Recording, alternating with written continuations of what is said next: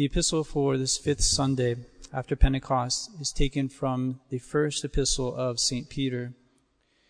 Beloved, be all like minded in prayer, compassionate, lovers of the brethren, merciful, reserved, humble, not rendering evil for evil or abuse for abuse, but contrariwise blessing. For unto this you were called, that you might inherit a blessing. For he who would love life and see good things, let him refrain his tongue from evil and his lips that they speak no deceit. Let him turn away from evil and do good. Let him seek after peace and pursue it. For the eyes of the Lord are upon the just, and his ears unto their prayers. But the face of the Lord is against those who do evil. And who is there to harm you if you are zealous for what is good? But even if you suffer anything for justice's sake, blessed are you. So have no fear of their fear, and do not be troubled but hallow the Lord Christ in your hearts. Please stand for the gospel. The gospel is taken from the fifth chapter of the Gospel of St. Matthew. At that time, Jesus said to his disciples, Unless your justice exceeds that of the scribes and the Pharisees, you shall not enter the kingdom of heaven. You have heard that it was said to the ancients, Thou shalt not kill, and that whoever shall kill shall be liable to judgment. But I say to you that everyone who is angry with his brother shall be liable to judgment. And whoever says to his brother Raca shall be liable to the Sanhedrin. And whoever says, Thou fool, shall be liable to the fire of Gehenna. Therefore, if thou art offering thy gift at the altar, and there remember that thy brother has anything against thee, leave thy gift before the altar, and go first to be reconciled to thy brother, and then come and offer thy gift. Please be seated.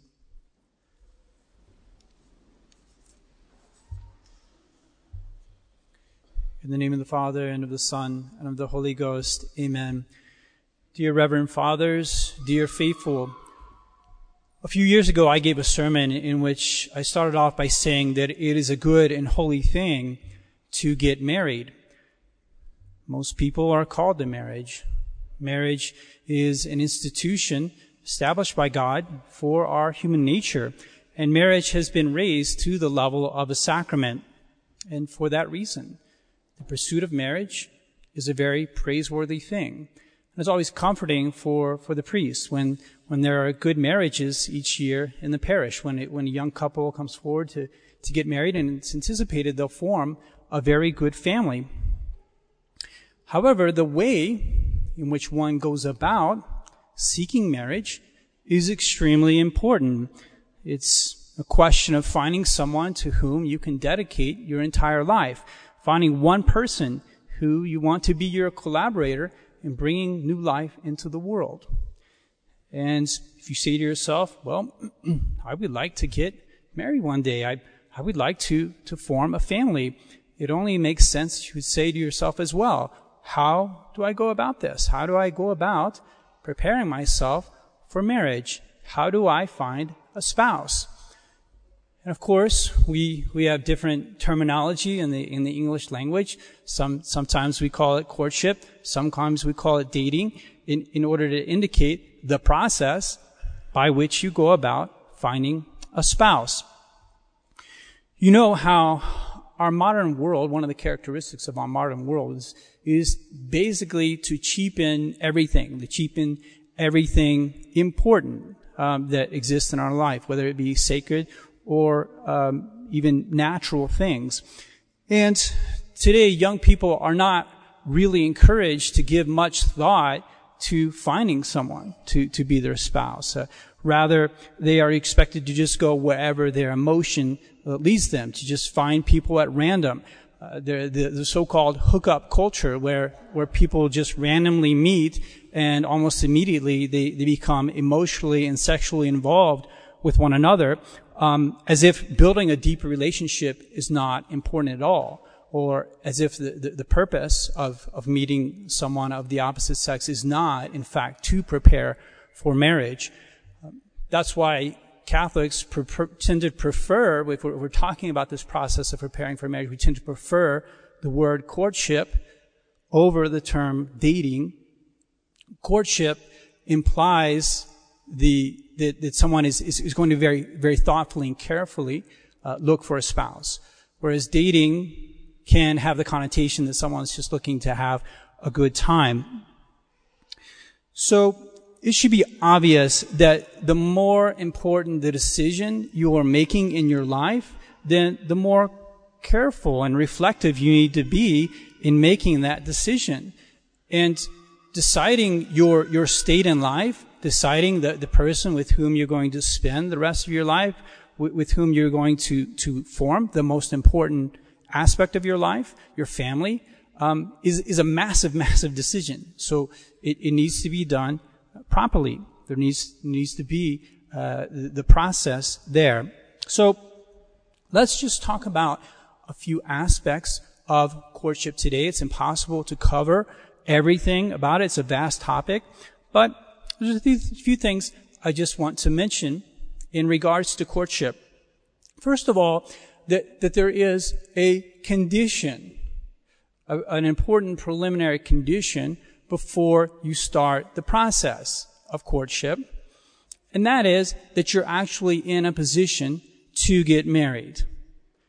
There's no point in courting someone if you can't propose to someone, if you're not in a position to form a family. The whole point is, is to prepare for marriage, but if you're not able to get married, then there's no, there's no reason to start the process.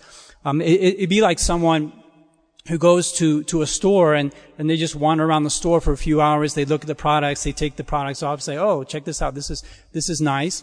And then they, they end up leaving the store without buying anything. Why doesn't he buy anything? Because he's got no money. He's, he just goes to the store, but he can't actually purchase anything. He's not in a position to commit himself to any product. Um, and, and, you would you would say, well, why are you even going to the store then if you go to stores to buy things? Um, it's, it's, similar if, if, if you engage in, in, courtship, but but you're not able to say, "Will you marry me?" Um, you, you, you're not there. You're not you're, you're not having this relationship for the very purpose of the relationship. At best, it makes the courtship pointless, and usually worse, it, it makes it harmful and dangerous. Um, you know, if someone would, would go to the stores on a habitual basis, but they have no buying power, over time they're going to be tempted to do some shoplifting. So, beyond that, when when a couple um, decides to to court one another, there's, there's something that I want to, to point out that needs to be avoided in addition to some things that, that should be looked for. And if you, if you read the Catholic literature on this topic, um, they, they tend to focus on one thing very heavily, and, and this is the, the importance for the couple to avoid falling into sin with one another, to, to avoid sins of impurity with one another. Why? Why is this focus? Why is that so important in the time where you're preparing for marriage not to fall into sins against purity? Well, there's, there's a number of reasons for this. First reason is that these physical signs of affection that, that are given between a man and a woman, they, they immediately create a strong emotional bond with that person.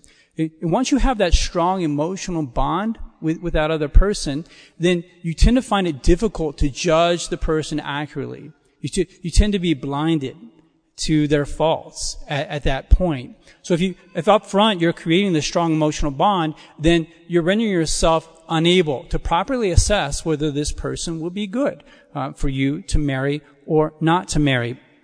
Consider if you were doing a job, you had some, some task that, that you were doing, and you're going along well, but all of a sudden in the middle of the task, you lose your eyesight. You just can't see anymore. And you have, you have to now complete the task without being able to see. Well, you would, you would have a really difficult time completing the task properly, um, being blind. And, and that's the way it is in, in a courtship. If, if, if there exists all of a sudden this strong emotional bond and you're going to start explaining away all the faults, then you're not going to be able to properly assess whether this person will be good for you. A second reason why impurity is really bad in a courtship is just quite simply because of the fact that it's sinful. And sin is, is not good. Sin, sin is something that ruins our life. It, it, uh, it hampers everything that we do. Insofar as that sin enters into our life, um, it harms what we're doing, and courtship is not an exception. It's so important that when people court or date, um, that they really have the desire not to fall in, into sin with, with one another, not to lead one another into sin, to, to have a virtuous relationship. There's this booklet, Clean Love and Courtship by Father Lovasik, and he exhorts young people in this way, in these very beautiful words of wisdom. He says, let the desire for complete sinlessness get into your bloodstream. It will have a ben- beneficial influence on your whole character, giving you a sense of self-control, a confidence that will enable you to look the world straight in the eye. You will command the respect of others. That is the reason why a decent young man really respects the young woman who quietly refuses to be pawed over and necked. He wants a wife who has kept pure. The third reason why avoiding impurity in courtship is important is because of the fact that impurity leads to selfishness. It fosters selfishness in the soul. And, and what, what a couple must want to strive for in preparing for their marriage is to build up in themselves a greater spirit of sacrifice.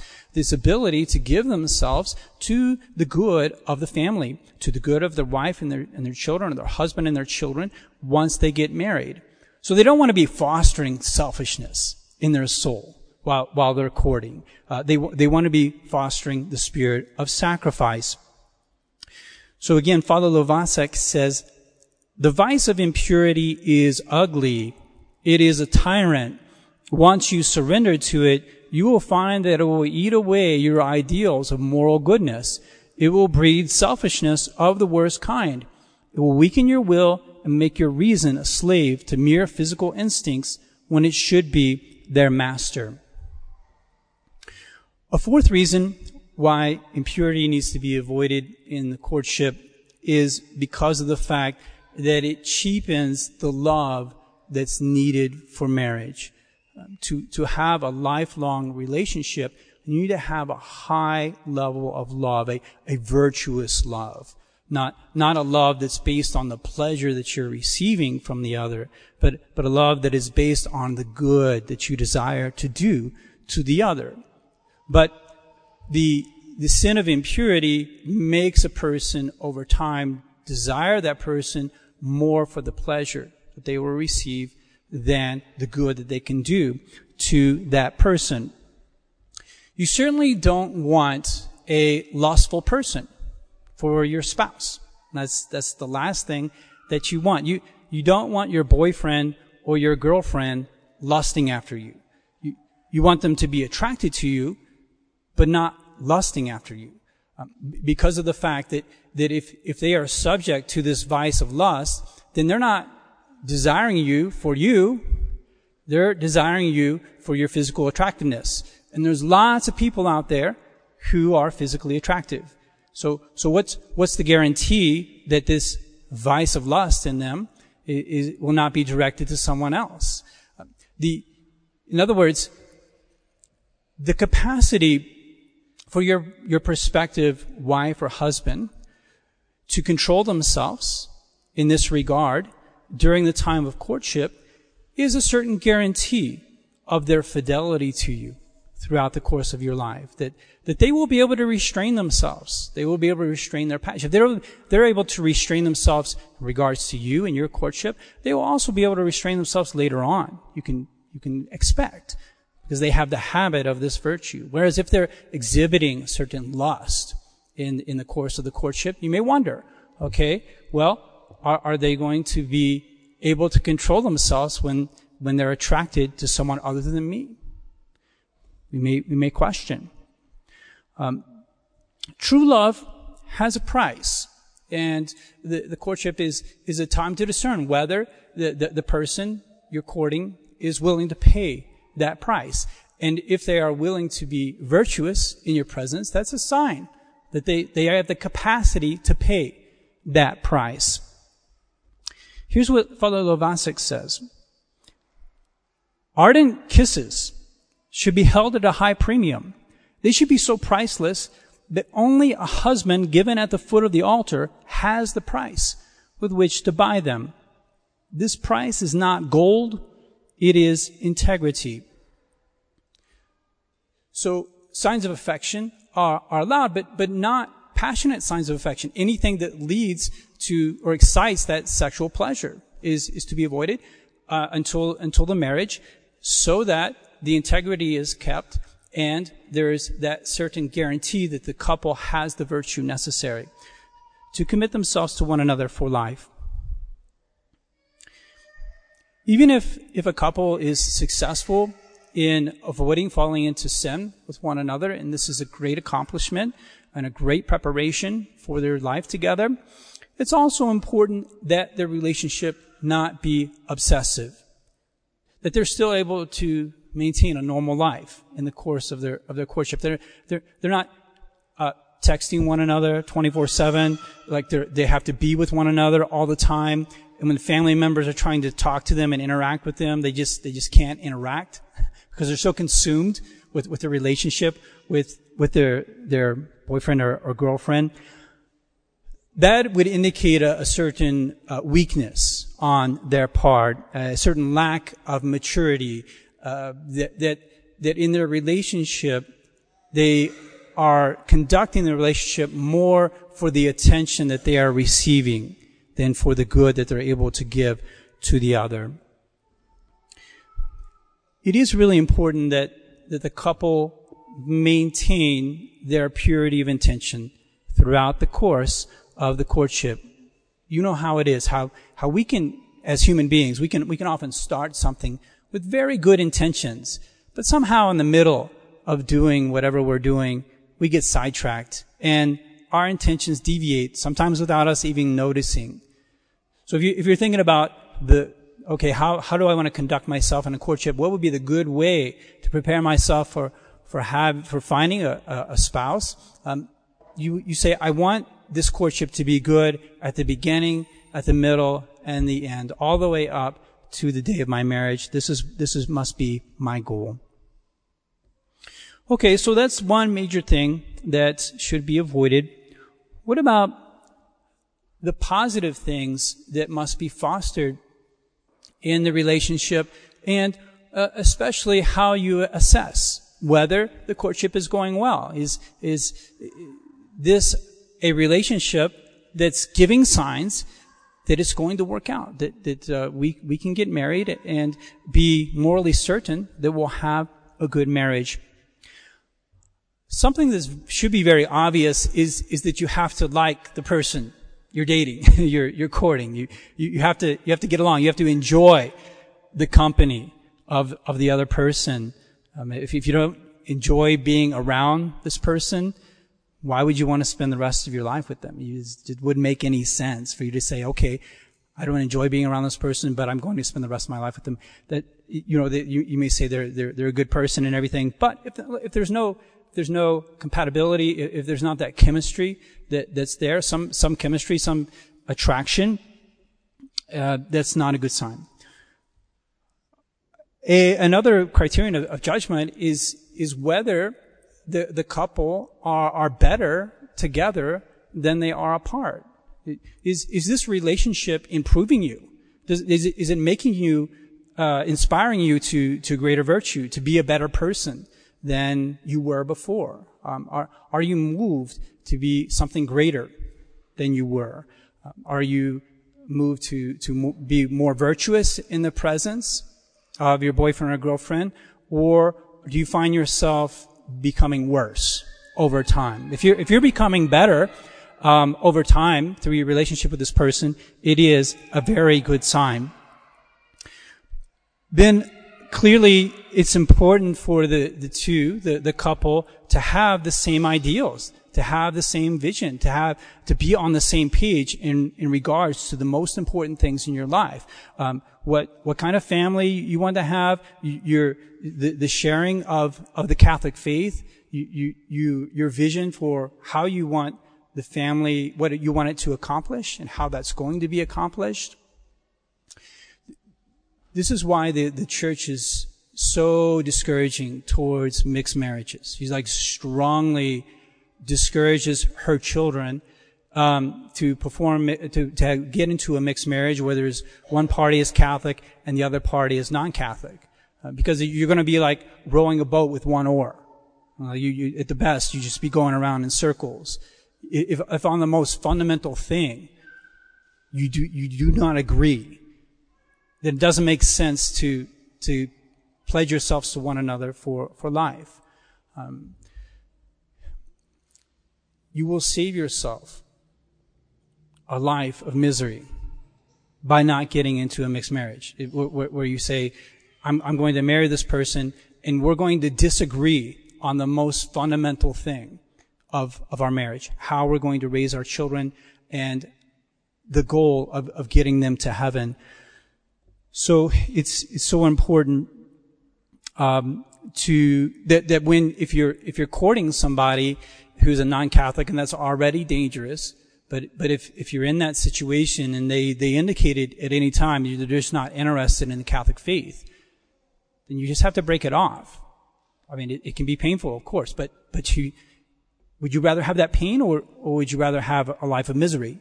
It's it's an easy choice. There's plenty of other people out there. There's billions of people out there um, so there's a lot of other possibilities uh, besides this person who clearly is not going to share your most fundamental vision for who you are. There's a lot of good works of literature. This is this topic is, is something that, that humans have grappled with for for ages. Um, but recently, I was uh, reading a book by Sigrid Undset who is, is a Catholic, a, a Danish Norwegian Catholic. And the, the whole book is, is basically the playing out of her bad decision in marrying, where, where she just becomes passionately attracted to this man without even knowing him. She commits her heart to him without understanding who he is or what consequences their relationship would have. And so she ends up um, having to to cause a lot of damage to get this, this man in the, in the rest of the thousand pages of the book, or the playing out of the consequences of her making this bad choice. So if, if you want to be encouraged to, to make a good choice, uh, re, get, get through those thousand pages will give you a very good example. So, my dear faithful, especially dear young people, it's, it's a very beautiful thing um, to find someone with whom you can spend your life and, and form a family. Um, God's blessing is on marriage. He's, he's created as part of, of our human nature. And if you seek a, a spouse with his plan in mind, your, your family life will be very blessed and, and you will uh, accomplish his plan for you in this life. So I want to encourage you to, to, yes, court, um, but to, to seek to do it in a way that is good.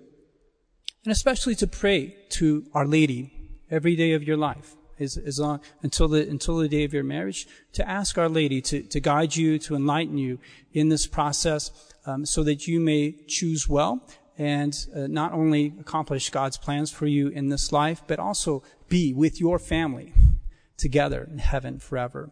In the name of the Father and of the Son of the Holy Ghost. Amen.